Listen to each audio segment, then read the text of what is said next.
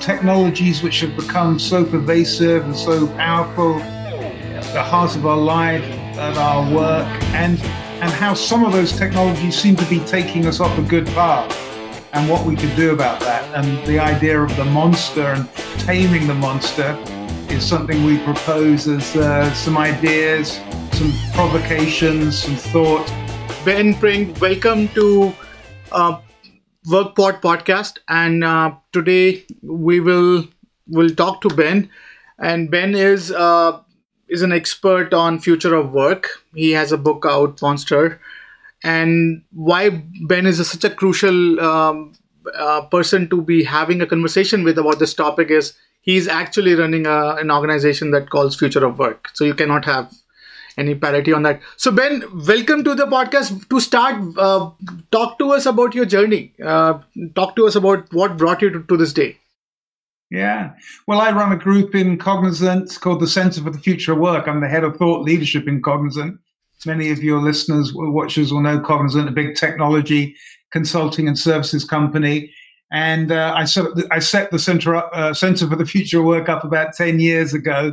And it's got a charter to kind of look at leading edge technology, how that intersects with business, the, the, the opportunities and the challenges that our clients face. And then more broadly about how technology is becoming so central to, you know, every aspect of our, of our work and our lives. And I've been in technology all, all my life. I, I've been in Cognizant 10 years. I was an analyst uh, with uh, Gartner for 15 years, and I tracked the emergence of uh, what we now know as the cloud. And then prior to that, I was in the management consulting world, uh, PwC back in the day. So I've always been in technology. I've always loved technology. I've always loved the future of technology. I've always been a kind of futurologist, somebody interested in sci-fi, live long and prosper. Uh, you know, a Trekkie from way back, and um, you know, I've always believed in the positive power of technology. You know, technology uh, has has lifted the world, changed the world, brought people from all around the world uh, to a level of prosperity and opportunity that would be unimaginable 50 years ago, 100 years ago. Um, but this new book, Monster, is a kind of recognition that some of these technologies, um, which undoubtedly have a positive, uh, good side, we can also see increasingly have a kind of dark side, a downside. And uh, the motivating animus, if you like, of the book and writing a book and wanting to talk about this is that we believe, um, myself, my co-author Paul Roehrig, who also works in Cognizant, you know, we believe we have a responsibility to ensure that tech is continued, uh, continually used as a force for good and doesn't kind of go off the rails. I think that would be bad for us personally, be bad for Cognizant, it'd be bad for the world. So that's why we've kind of steered into these issues around data and surveillance and automation and, and, and tried to provide a, a, path forward in which we, as I say, can, can use these things for good and uh, kind of uh, mitigate the downsides of them. Uh, well said.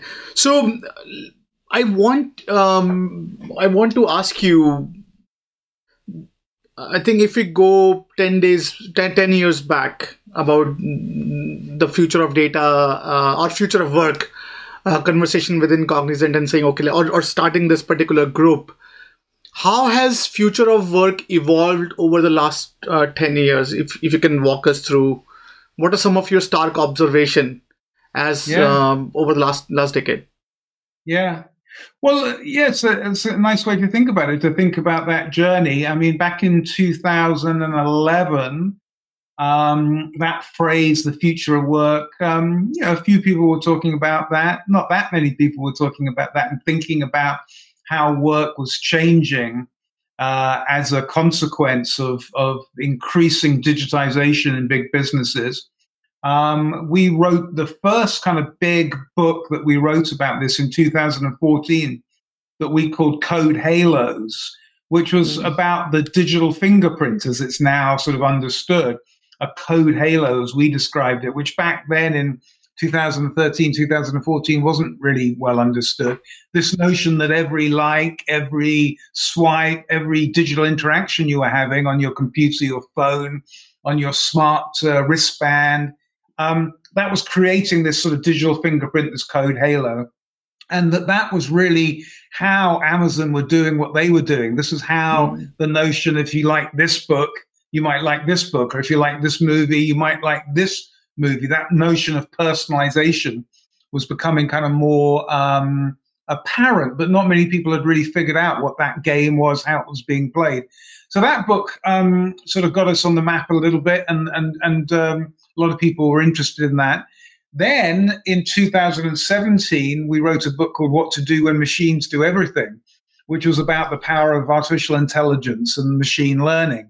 And again, if you think back to then, 2015, 2016, not many people had really realized at that stage the AI, which was something they'd seen in movies and you know read about in books and and seen in TV shows, that was becoming a business tool and was going to become a really important business tool that would differentiate leaders from laggards going forward. So we pushed that book out. That did very well, got a lot of attention, really, again, steered into this idea that automating work was going to change work fundamentally. And also, we argued in the book that automating work wasn't going to destroy work and human work wasn't going to go away. There was still going to be plenty of work in the future, but it was just going to be different work. And so we wrote about that. We pushed that book out. That was successful, as I said. We talked about that for a while. And then as we started to think about a third book, um, this was when really this notion of these uh, ideas that we'd been looking at uh, and sort of talking about, in a way, the positive power of these technologies, we could see that the, the dark side of those technologies was, was becoming very real. And so if you think about data, you know, data is the heart to doing personalization, customization of services. It's the heart of how, again, that sort of Amazon model, that kind of um, mass personalized model, uh, you know, can can delight us, can make us happy because we don't have to re-enter our information all the time. But at the same time, the dark side of that, the flip side of that, was this uh, whole notion of surveillance. Mm. And some of your listeners will know the phrase surveillance capitalism. This idea that uh, we, we've built a whole economy on basically surveilling people. And that sort of creepy side of that was becoming very real. And then, of course, in a national security context, that was a very big deal as well. And, and again, likewise, in the whole discussion around automation, um, that we could see that that automating of some people's work away was actually part of the reason why there was so much political rancor in mm. the hmm. world, so many people feeling they had sort of been left behind. And that motivated Brexit and it um, motivated the elevation of President Trump. And so, again, we wanted to sort of look at these things and, and almost take a time out and say, look, we can clearly mm. see a good path here. We can see a darker path, and we need to think about that. So, really, this journey in the last 10 years about the future of work has all been about the power of technology how central technologies become to, to our lives and how we need to be able to manage technology and not let it manage us because that's sort of what it feels like a little bit at the moment. That is that is interesting. So over last um, last 10 years what are some of some of the stark um, surprises that you have you have surfaced when it comes to the perception of future of work and where actually it is going. So walk yeah. us walk us through some of the surprises that you have seen over the last 10 years. Yeah, yeah. Well, I mean, even today, uh, um, Vishal, as we're uh, recording this, people may have seen uh, Microsoft buying Nuance for sixteen mm. billion dollars. Mm. Uh, you know, we've been talking about voice mm. as as a new kind of frontier, a new dimension um, for a while now in the Center for the Future of Work. Uh, this transition, we call it from the thumb, you mm-hmm. know, texting uh, to the voice, because we're going to talk to technology in the future uh, predominantly, and technology is going to talk back to us. So that's a kind of example of something we saw on the edge of our radar. We were excited by, talked about, and now. Microsoft's sort of buying into that market market with $16 billion. I mean, that's just one example. Uh, the other one that I'm really interested in the moment, um, which is coming up, maybe still the future of work for a lot of people, but I think it's going to be a very big deal, is the notion of what's being called digital humans. Hmm. Uh, the idea of uh, the next generation of uh, chatbots, if you like, where there's a visual representation of a human, which over particularly a kind of Zoom level of call with the kind of the, the, the visual um, quality, the verisimilitude that you get on a kind of uh, on a video call nowadays, you can't really tell the difference between that digital human and a real human. I mean, that's going to be a very, very big deal going forward. Um, and so, I mean, we, we joke sometimes here at the Centre for the Future of Work that the future is always in the future. mm. By definition, it always gives us something interesting to talk about tomorrow because there's so much innovation going on, there's so much uh, technology change going on. I mean, one other way I just frame it, visual, thinking a little bit further back uh, than 10 years, but say the last 20 years, um, my, my father died in 1993. Uh, he, he was almost 80 then. He was an older dad.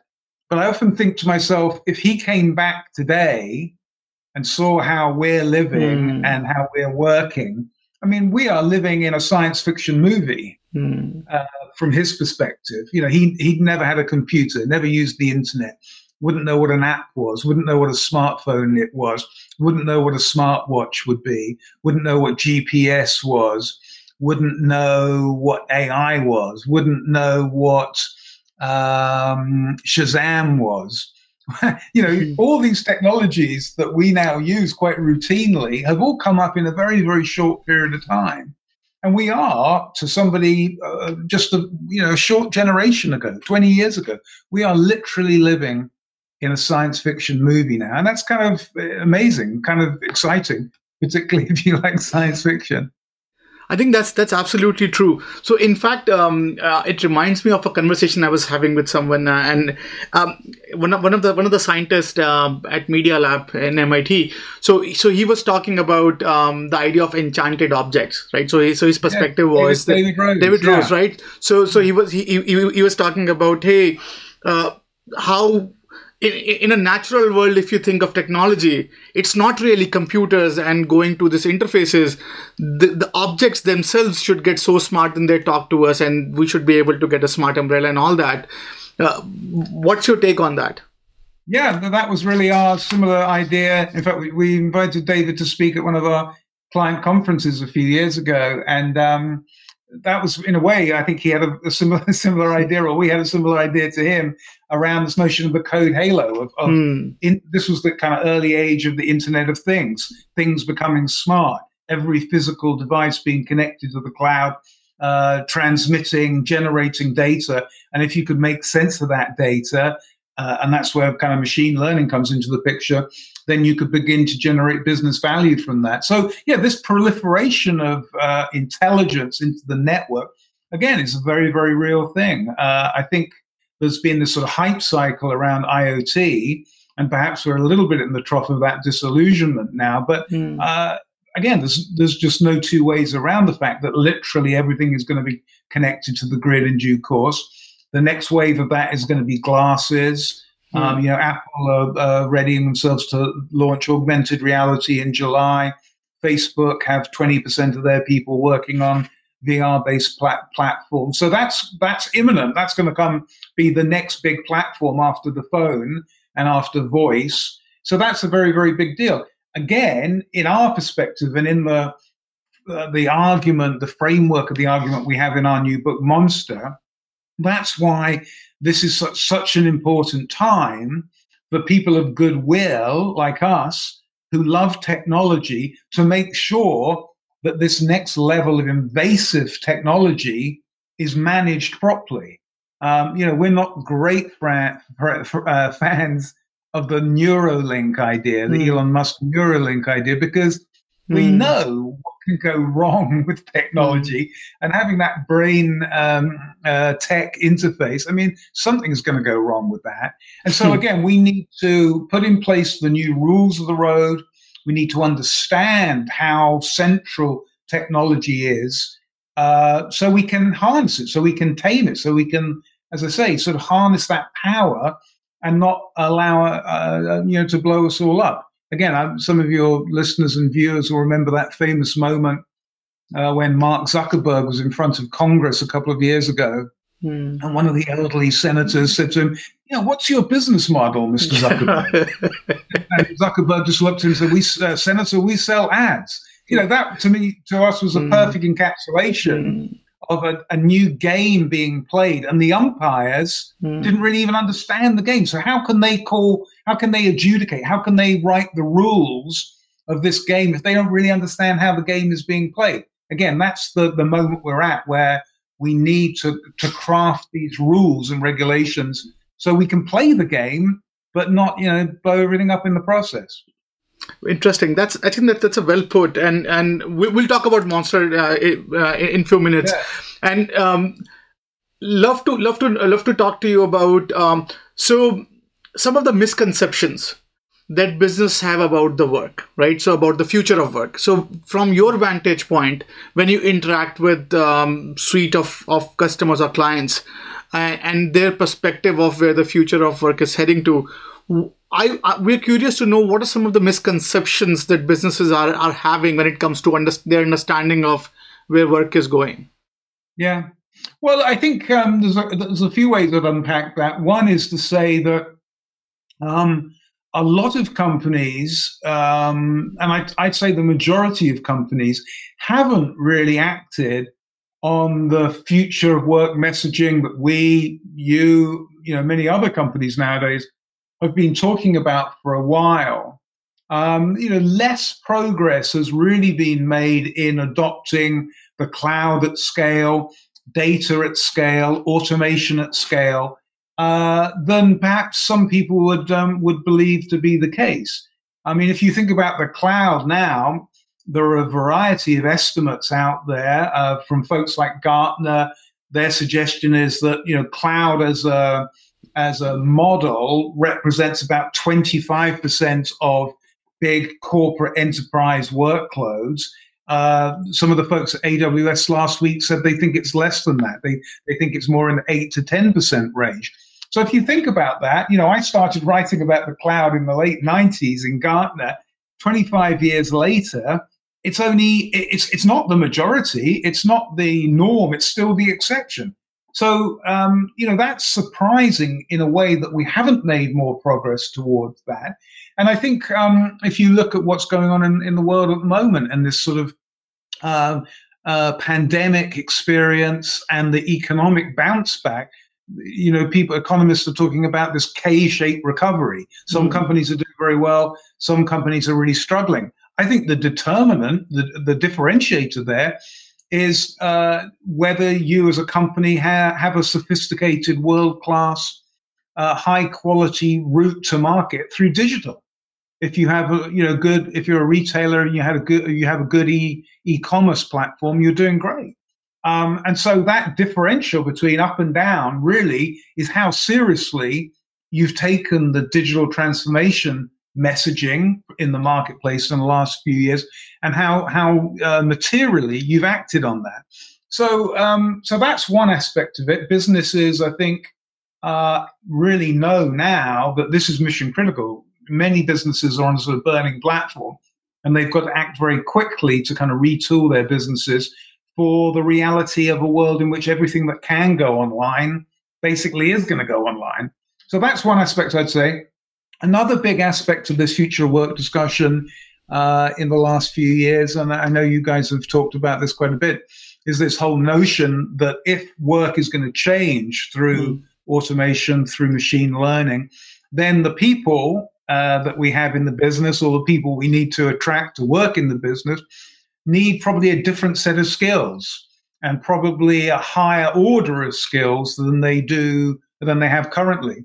So that notion of retraining, upskilling, I mean, that's become a very, very big deal for a lot of businesses. Um, and to try and again institute institute that um, at scale within a business is is not easy.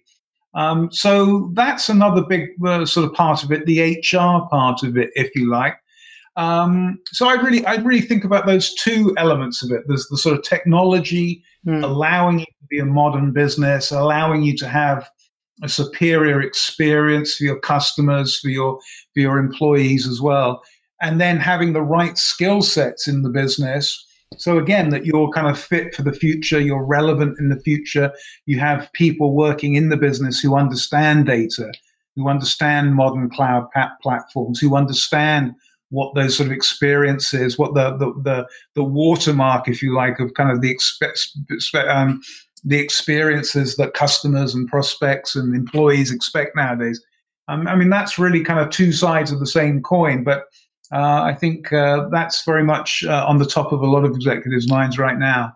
I think that's that's that's well put. So, um, so you you said that um, so there's a skill aspect and there's a, there's a technology aspect that that sort of businesses has to they have to be mindful about.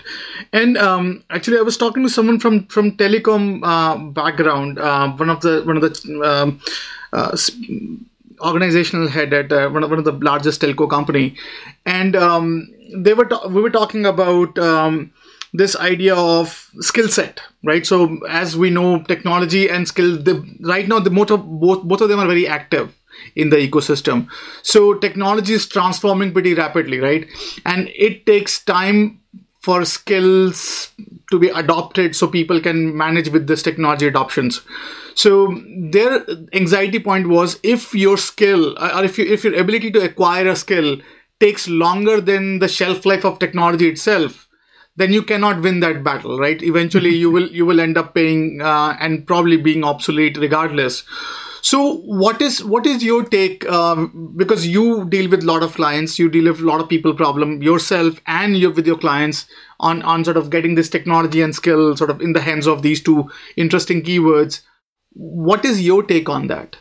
Yeah, no, it's it's a point well made, Vishal. But um, the uh, the shelf life of skills uh, is is getting shorter and shorter.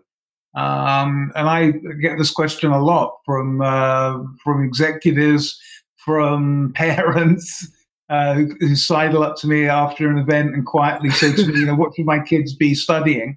And and I often point out to them that you know if you go to college now and you study, I don't know, MySQL or C or something, probably in 10 years' time, that skill will have less value in the marketplace because there'll be a new skill and that one will kind of have aged out a little bit.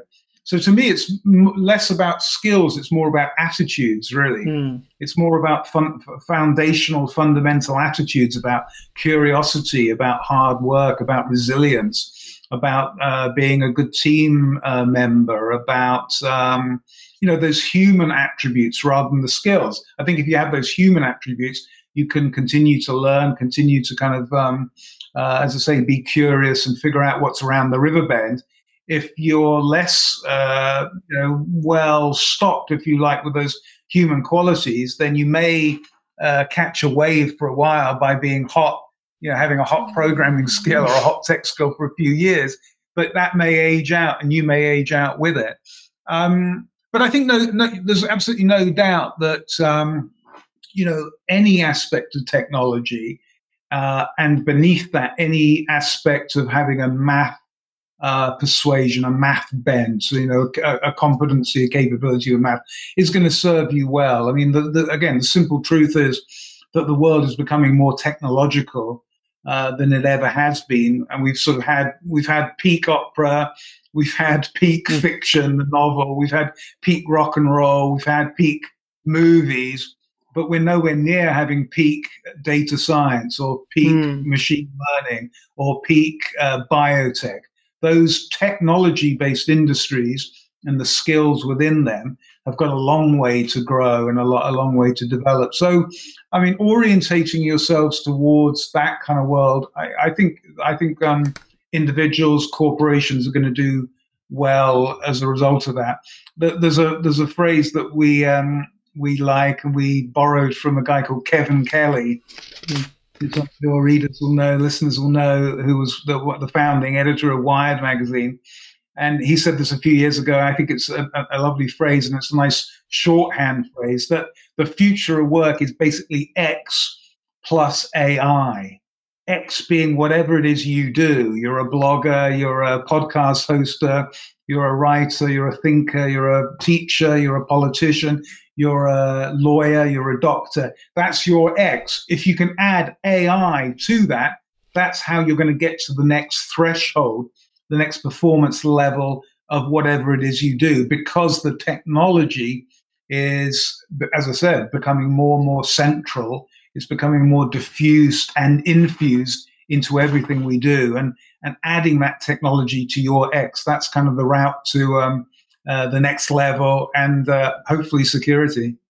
Interesting. I think so. Um, I was th- I was thinking about a conversation that I had with one of the economists um, uh, and leading economists, and, he, and we were talking about uh, this you talked about K-shaped recovery. You talked about sort of uh, Brexit, and and um, so so his perspective was that K-shaped recoveries happen when you have a fracture or when you have a when you have a empathy issue or when you have a trust issue right? So you you have sort of there are two lines and both they cannot find a common ground of growth. So one saying okay they are leveraging this platform. The other is probably will see the demise of not not getting the the favorable outcome from they don't have a common path to success. So so his his vantage point was that um, um, when you have this trust issue going on with technology, right? So if, if you if you see today's pandemic times, um, you, you see what's happening with AstraZeneca, right? So few blood clots, they just have, because the trust is so high that this vaccine needs. So even just because of correlation, they have to just stop the drug from getting pushed, which which is which could have saved a lot of lives. But because they want to maintain the trust so good, so that everyone end up taking this these vaccinations the same thing is happening with technology right? So with ai when we talk when we talked about a lot of hr leaders organizational leaders about about the preparedness of, of their workforce when it comes to this technology transformation as you rightly pointed out it is it is paramount to not see ai as a threat but see ai as an asset as you rightly pointed out x plus ai is the future so and i think your book is is is, is pretty interesting in that perspective right? It, it sort of it brings us into that uh, sort of ethical point of view empathy point of view of what technology can deliver. But i wonder what what do you think about this this idea of our trust with with whether technology is a source of good and not really taking away my job which for most of the most of the ecosystem right now it is yeah, no, again, these are the central issues, I think, of our time, the central issues that we try to address in, in, in our book, in Monster, exactly this, that we can see that, uh, you know, if you live in a zip code full of code, mm. uh, you've probably never been uh, richer, happier, more successful in the whole long mm. arc of human history. If you live in a zip code which is kind of more analog, if you live in an analog world, uh, you can see uh, you're getting left behind. You can see um, uh, through Instagram and through your TV the lives of the rich and famous. And hey, you're not rich and famous. And, and so mm. that visibility through phones, through technology to see a world that you're increasingly not part of. I mean, that again is uh, the motivating factor of a lot of the anger uh, that people feel all around the world, in America, in in Europe, in, in Asia as well. People who can, um, you know, who, who can feel that the world is slipping away from them. And again, I think if you put this into the context of what we said earlier on about how mm-hmm. quickly things have changed, uh, I mean, things have changed more quickly in the last 20 years than ever. Pierre mm. uh, Justin Trudeau, the Prime Minister of Canada, famously said at Davos a couple of years ago that the world has never changed this quickly, mm-hmm. yet will never change this slowly again. And so that notion of the hockey stick exponential curve of change, again, human, the human, you know, 70,000 year old operating system of our brain isn't really programmed mm. to change this quickly. And I think a lot of people around the world are struggling with that. So, so if you buy that logic, if you, if, and I think we're sort of agreeing here, most people mm you know, looking independently and objectively and uh, you know sanely would say, yeah, there is a real issue here. Societies are fracturing. Uh, we have winner-take-all economies, platform-based economies where you know you outsize rewards for the winner and everybody else doesn't get very much at all. Uh, so, so we have a, a range of issues here, and there are really a range of ways we need to deal with that. There's a sort of political aspect to how we deal with that. And we don't really go into that in our book because we're non-partisan, we're not mm. politically motivated here. So that's a political discussion. People, uh, people um, make their voices count at the ballot box. uh, politically. But we can also see that there is a responsibility for corporations, for business, mm. um, to ensure that you know opportunity uh, is spread as widely as possible. And um, you know, Cognizant, many other big companies spend a lot of money trying to help people, you know, get on the tech uh, tech train, if you like, and go on this journey. One of, one of the models I like, and I, have called out, and you, you, may be familiar with this, Vishal, is, is the way that AT and T talk about this. I mean, again, they recognize all these changes that we're talking about, and they say to their people, you know, we want to take you on the journey with us. We want you to mm. have a, a successful future, a successful career here at AT and T. So we will pay for training. We'll pay for your upskilling. We'll pay for you to go on a, a machine learning course, a data science course. We'll pay for that. Mm. All we ask is you, you do that training on your own time. You do that evenings, you do that weekends. And we think that that's a nice balance mm. between uh, the responsibility that the corporation has, not just to kind of get rid of the people who, who perhaps their skill sets are falling behind that curve a little bit, but it also um, it also recognizes that individually everybody has a role themselves. Everybody has agency themselves to look after themselves. Fundamentally, at the end of the day, we're all ultimately responsible for ourselves. And so that balance between corporate responsibility, personal responsibility, we think that's a good model. Uh, it's something that we're trying to, you know, mirror, if you like, and, and do our version of at Cognizant. I think that's a model that all sorts of businesses around the world can apply. Um, again, recognizing the reality of the change that's going on, recognizing the reality of what happens when it's not managed, societally uh, that things can get very, very difficult. Uh, and even in the last few days, you've seen um, uh, a number of big, uh, powerful CEOs in America uh, talking about these issues and, and, wanting to make sure that corporations are seen as being, uh, you know, good actors, if you like, mm. rather than actors of ill will. I think that's that's that's well put, and and since we're already um, talking about the beast in the room, that's technology and its impact on work. So let's bring in bring in the monster. So um, let's I think. Um, so I, I, was I was talking to you about that, and and, and this is a funny story that um, uh, so I, I, got this book, and then um, uh, I, I saw my four year old uh, reading through this, and I was pretty blown away. I said, "Why? Like, wow, that's some that's some curiosity." And I opened the book, and it has fabulous uh, pictures of monsters. So I think I was, it was it was pretty pretty amazing to see sort of how it is uh, it is attracting. Um, and so tell us tell us um, um, why write this book. Well, um, again, it's this notion that technology is becoming so core to everything uh, and at the same time, we can see that the collision of a lot of technology trends is actually having sort of monstrous outcomes, out, results. We're not saying in the book that any one individual technology is is is a monster. We're saying that in combination, the results um, are, are, you know are, are proving in many cases monstrous. I mean, um, think about what's going on in social media, and I um, you know I hope your your young child will keep away from social media as, as long as they mm. possibly can because you know the the the lots of studies and lots of um, uh, anecdotes and personal uh, inform- you know personal experience of of kids really suffering from bullying, uh, mm. body dysmorphia, just general addiction to these things, just being on these things the whole time, um, which isn't good, which is sort of melting a generation's uh, of young people's heads. Um, we can think about the disinformation that's being kind of spread through these phones. Um, uh, you know, we don't really know who's messing with our elections. We don't really know who's attacking us. We don't really know whether to believe this about the vaccines, as you were saying earlier on, or not.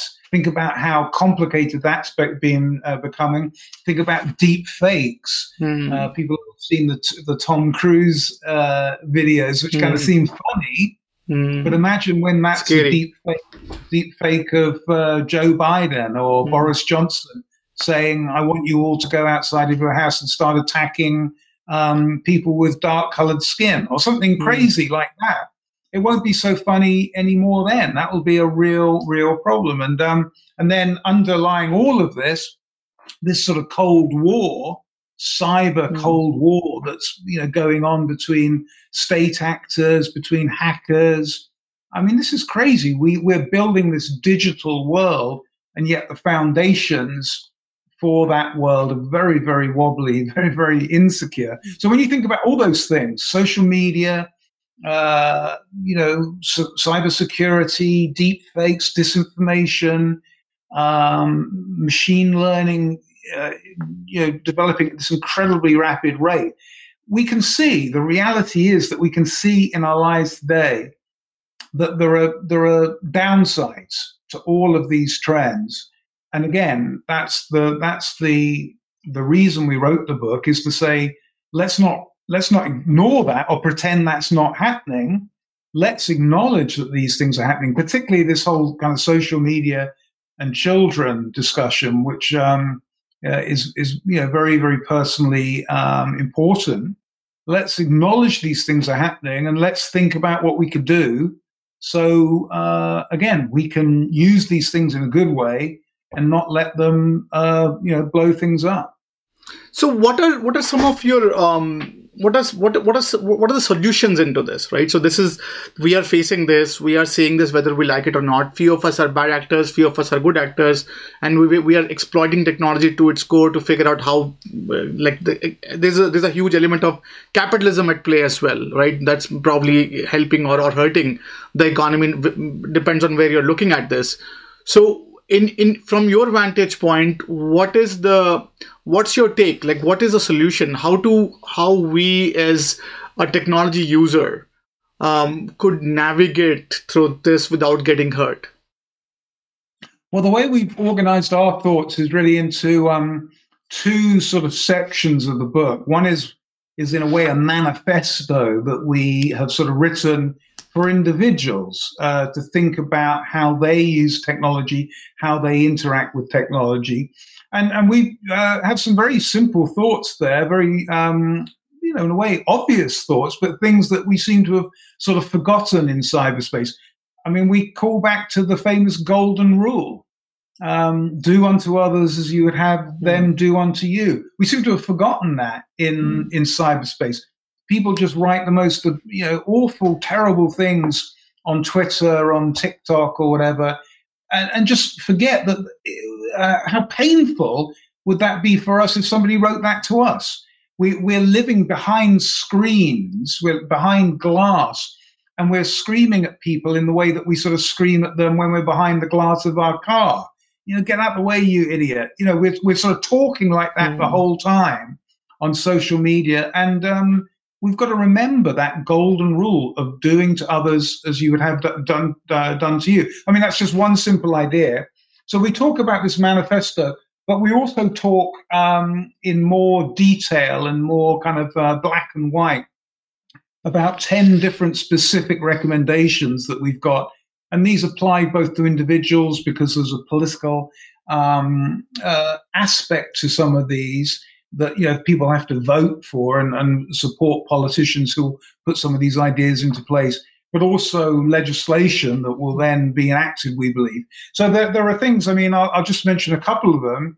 Um, one, we call for the establishment of a federal technology administration, mm. uh, which would sit above the FTC and the FCC in America. And for people who know those organizations and their charters, um, the Federal Communications Agency and the Federal um, Trade uh, Commission. They don't really, e- either of those hmm. organizations don't really have a charter to address the sort of issues that we're talking about here. We believe it's time to have a, a, a branch of government that really is tool to deal with these modern issues. You know, harking back to that comment earlier on about the senator not really understanding how mm. the hmm. game is being played. So we we are we we call for the rec- uh, for the establishment of that, and then within that, we call for the establishment of uh, what we call the U.S. Data Agency (USDA), mm. which really has the um, the authority to regulate how we use technology. And that idea is a um, an updating of the way that when nuclear power was being uh, developed and commercialized and b- becoming a part of um, powering the grid. Uh, in the UK, as an example, where I come from, there was what's called the UK, uh, UK Atomic Energy Authority was established mm. as a body to manage this incredibly powerful technology, which we knew could be used for ill and for good. Mm. So there's a there's a there's a very sort of um, strong linkage between the way we've managed other uh, dual purpose technologies, as they're called in history, and how we should be thinking about dual purpose technologies now. And then one, one other final thing I'll mention, um, uh, Vishal, and then I'll sort of pause, is that we're calling for the introduction of an age limit to use social hmm. media. Mm. Uh, we, we think it should be 18, that mm. kids under the age of 18 should be kept away from social media. Because if you think about it, um, we don't let kids drive we don't let kids drink. We don't let them smoke. We don't let them get married. We don't let them join the army. We don't let them vote. But yet we put the hand into the hands of a 13 year old or a 14 year old, or even younger sometimes, this incredibly powerful technology without any real supervision. And then we're surprised that mm. bullying and trolling and body dysmorphia that I talked about earlier on mm. happens. It's absolutely crazy. And um, it's time that we had an age limit. And then we had, in the same way that we introduced kids to driving through driving lessons, through a test, and then through a revocable license, uh, that's the model we should apply to technology. Not to keep technology, uh, this social media technology away from people, but just to introduce young people to it in a way that they can begin to, to understand it and they can begin to tame tame the monster.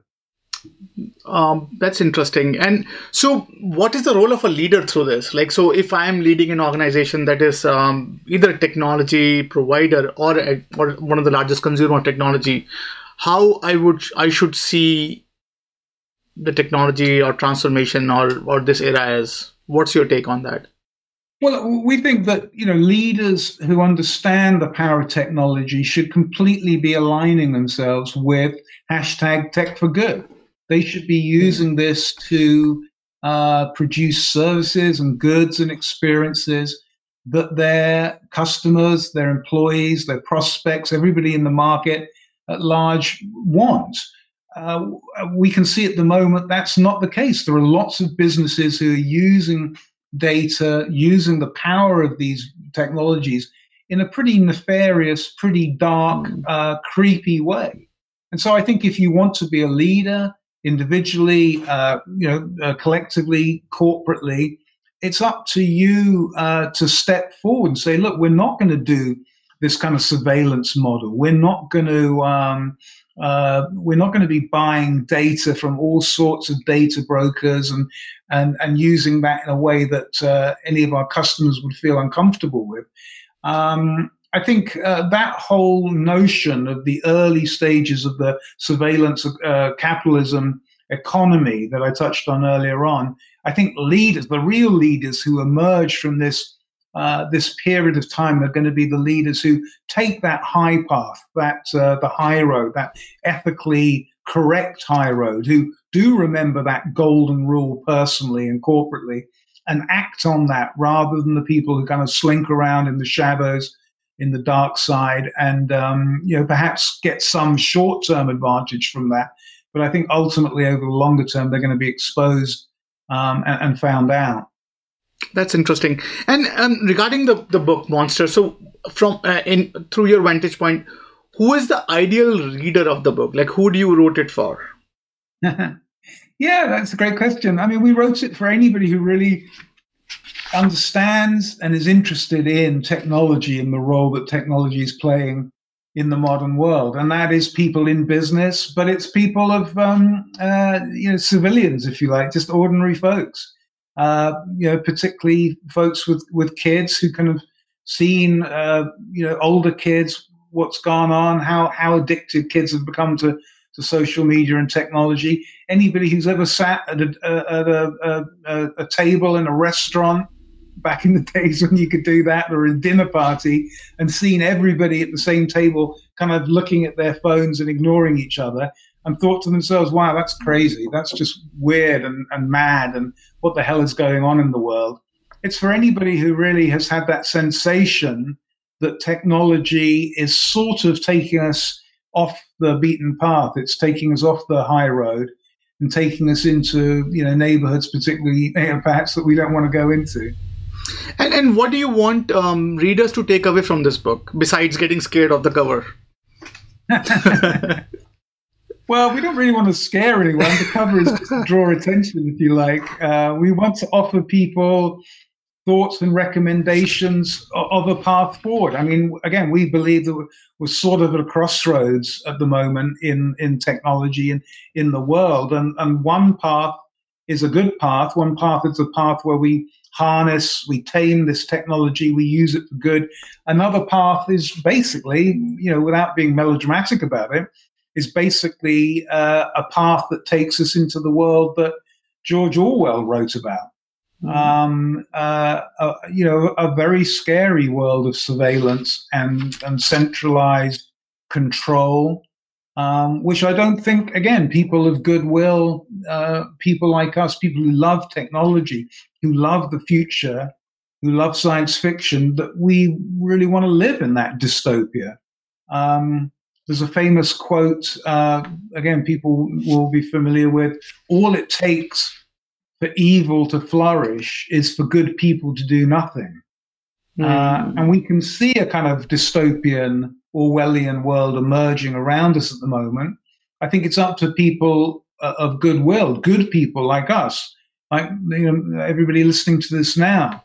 It's up to us to step forward and to stop that world um, happening. And, and if we don't, and if people don't um, think about these issues, if we sort of blindly um, sleepwalk into that Orwellian world, well, we won't we won't have anyone to blame other than ourselves.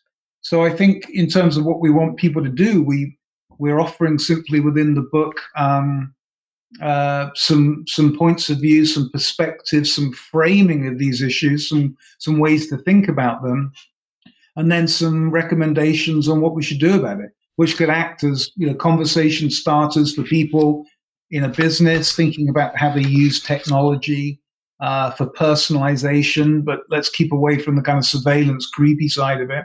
It's for policy people thinking about the, the those rules of the road, and it's for individuals. Um, everybody you know, thinking about how they interact with technology.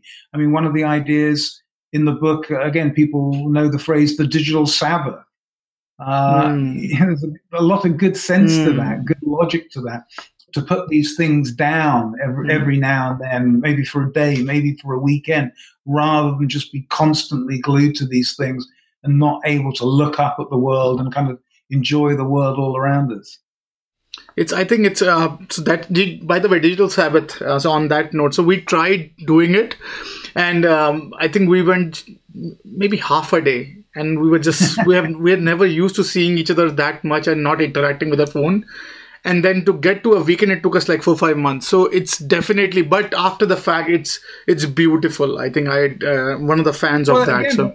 it speaks to the fact that we are addicted. Most people are addicted to these things. And we all know that addiction is a kind of uh, built into the human dna the propensity for addiction is is as uh, you know genetic as uh, having red hair or being left handed. So it's in the human genome, it's in our operating system.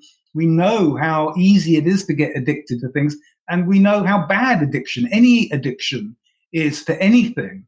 And so the fact that our kids are so addicted, it is going to be hard to break that addiction. It's not going to be easy. We're not imagining for a moment this is going to be an easy fight.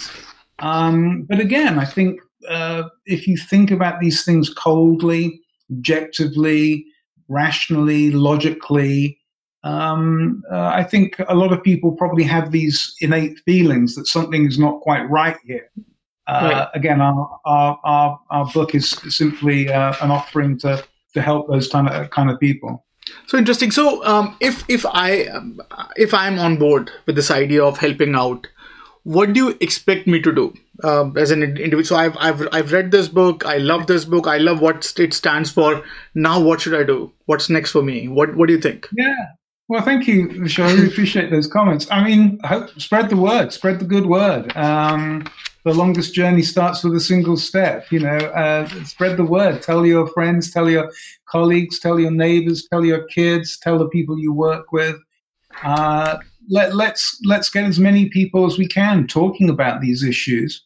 Um, I mean, that's really simply the role of uh, thought leaders is to try and uh, share ideas, perspectives, thoughts, and um, and hope we uh, we get some people to come along on the journey. I think that's fascinating. So, uh, by the way, thank you so much for, for walking us through through Monster and, and, and putting that much effort into it. Uh, it's definitely uh, pretty pretty cool to have such such a document, uh, such a book right now available for us to chew on. So um, now let's let's uh, um, I want um, so let's get to our section which is which is like a rapid fire. So the idea the idea is that I will throw out a word or I, what I expect from you is a one word answer or if you okay. want to elaborate just a quick snappy elaboration of what you what what comes to your mind right yeah. so let's let's play that so um, let's start with future of work uh, I think I said it earlier on. The future of work is always in the future. Another phrase I like when I when I hear the future of work is I I always say that the future of work is not work, and that's a call back to the famous mm. uh, uh, phrase from from antiquity: "If you do something you love, you don't work. You never work a day in your life." So uh, I think everybody's future of work should be not work. You should be trying to do something you love. And if you if you can manage that, then you're not really going to work. Beautiful. So let's put it uh, one word. So technology. What comes to your mind? The future. Leadership. Never been more important. Monster. The great story of our time. Equity. Whew. Um, crucial.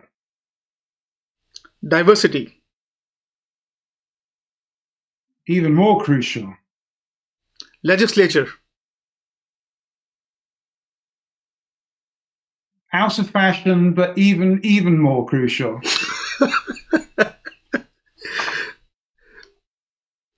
jobs of future without without the word crucial in it.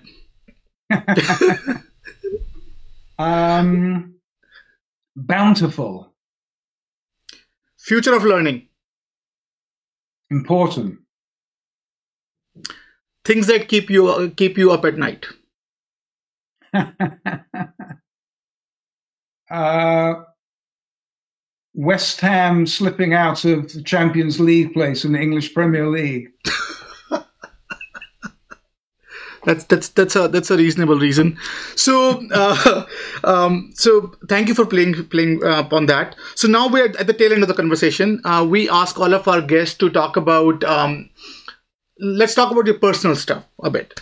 So we ask all of our guests to talk um, talk about something that has helped them be successful or find the success that they have achieved. Some qualities that you attribute a success to. What are those qualities? If you can walk us through that. Um, Gosh, that's a great question. Um, well, uh, th- there's a few things, and I've written quite a bit about this, Vishal, uh, just to just to sort of delve into my memory to think about some some uh, sort of highlights of that. There's a phrase that I, I've always liked from Picasso, Pablo Picasso, the painter, who in 1967 said, computers are useless. They can only give us answers. And if you think about that, what he means mm. is that humans ask the questions. Mm. And I think that was you know, almost pre the computer age. But I think in 2021, that's still true. Mm. That even with the most powerful computers we've got today and the most powerful uh, you know, AI based programs, it's still up to humans to have an underlying curiosity to ask the next best question. I think that's what, if I try and um, reverse engineer my own journey, my own story, I think that's what I've always done. come, you know, to a degree naturally to me, and I suppose I've had some facility at it. But I've always asked good questions. I've always, I've always been curious. I've always wanted to know what's next and what's new and what's cool and what's around the river bend and what are you thinking and what are you doing. Uh, and I think if you have that underlying curiosity, uh, then the future isn't scary. The future's mm. cool. The future's just the next interesting thing that you're going to uh, figure out. And I think that human curiosity has uh, a long way to go before it's outrun by even the smartest software. Makes sense. And um, we ask all of our guests to share some of the fa- their favorite reads that has helped shape their perspective or some of the books that you're currently reading. So besides Monster, so give us give us give us few names. Well, I mentioned Surveillance Capitalism by Shoshana Zuboff from Harvard Business School. Uh, I think you can see it behind me on the sh- shelf mm. there. I think that's a very, very important book. Uh, one of the most important books I've read in, in recent times. I think people should read Edward Snow, Snowden's book. Mm. Uh, again, a very, very important book, very powerful book, very well written book. Um, people should read, people who are interested in what I've talked about, and p- particularly the references to, to Orwell, people should read, if they haven't read or read already, Dave Eggers' book, The mm. Circle. Mm. I call this this was about mm. seven years ago. It came out. I call this the prequel mm. to 1984. It explains how 1984 happened. Mm. That's a very important book. And then um, something, a couple of things I'm reading uh, at the moment. Uh, Ishiguro's new book, Clara and the Sun, all about AI. Ishiguro is the Nobel Literature mm. Prize winner from a couple of years ago. Uh, his new book is all about AI. Uh, it's very interesting and then the new Walter Isaacson book uh, about um, uh, Doudna, the a woman who um, uh, created CRISPR. Mm. Um, I forget the name of the book, but people will see it. All about uh, the invention of the CRISPR tool CRISPR. and what that's going to mean in terms of editing uh, human DNA. Which again is another fascinating story, another fascinating dual-purpose technology can be used for good or for bad. Uh, that, that's a very interesting book as well. Thank you. Um, last but not the least, if you want um, our listeners and viewers to take away something from this conversation, what would what would that be? What what would be your parting thought?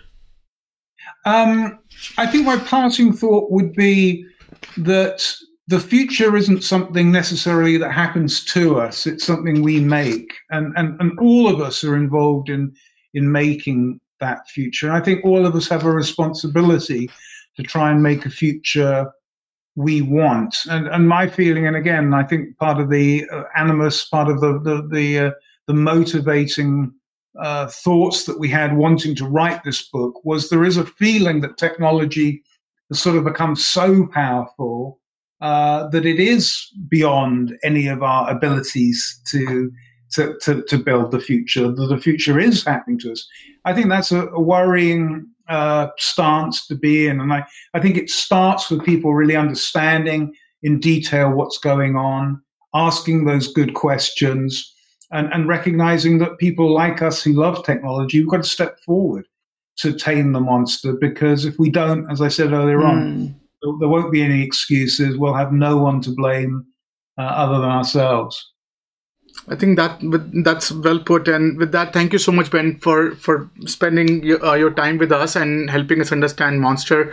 And thank you for for playing and playing your part in, in in warning us about this this increasing or upcoming perils with technology, then how we should navigate our way through it. And um, to our listeners and viewers, we will put the the link of the book on the description that they can check out. And if they want to get in touch with you, how they can get in touch with you. Yeah, um, uh, people will find Monster very easily, or people can find futurework.com pretty easily. And I'm pretty visible on uh, on LinkedIn as well, so I'm sure people will track me down. But thanks to, uh, for the session, for sure. It was great talking to you. I really appreciate being on the podcast, and, and thanks for everyone listening in. Thank you. Um, I was homesick, never really knew that I would have to grow so quick.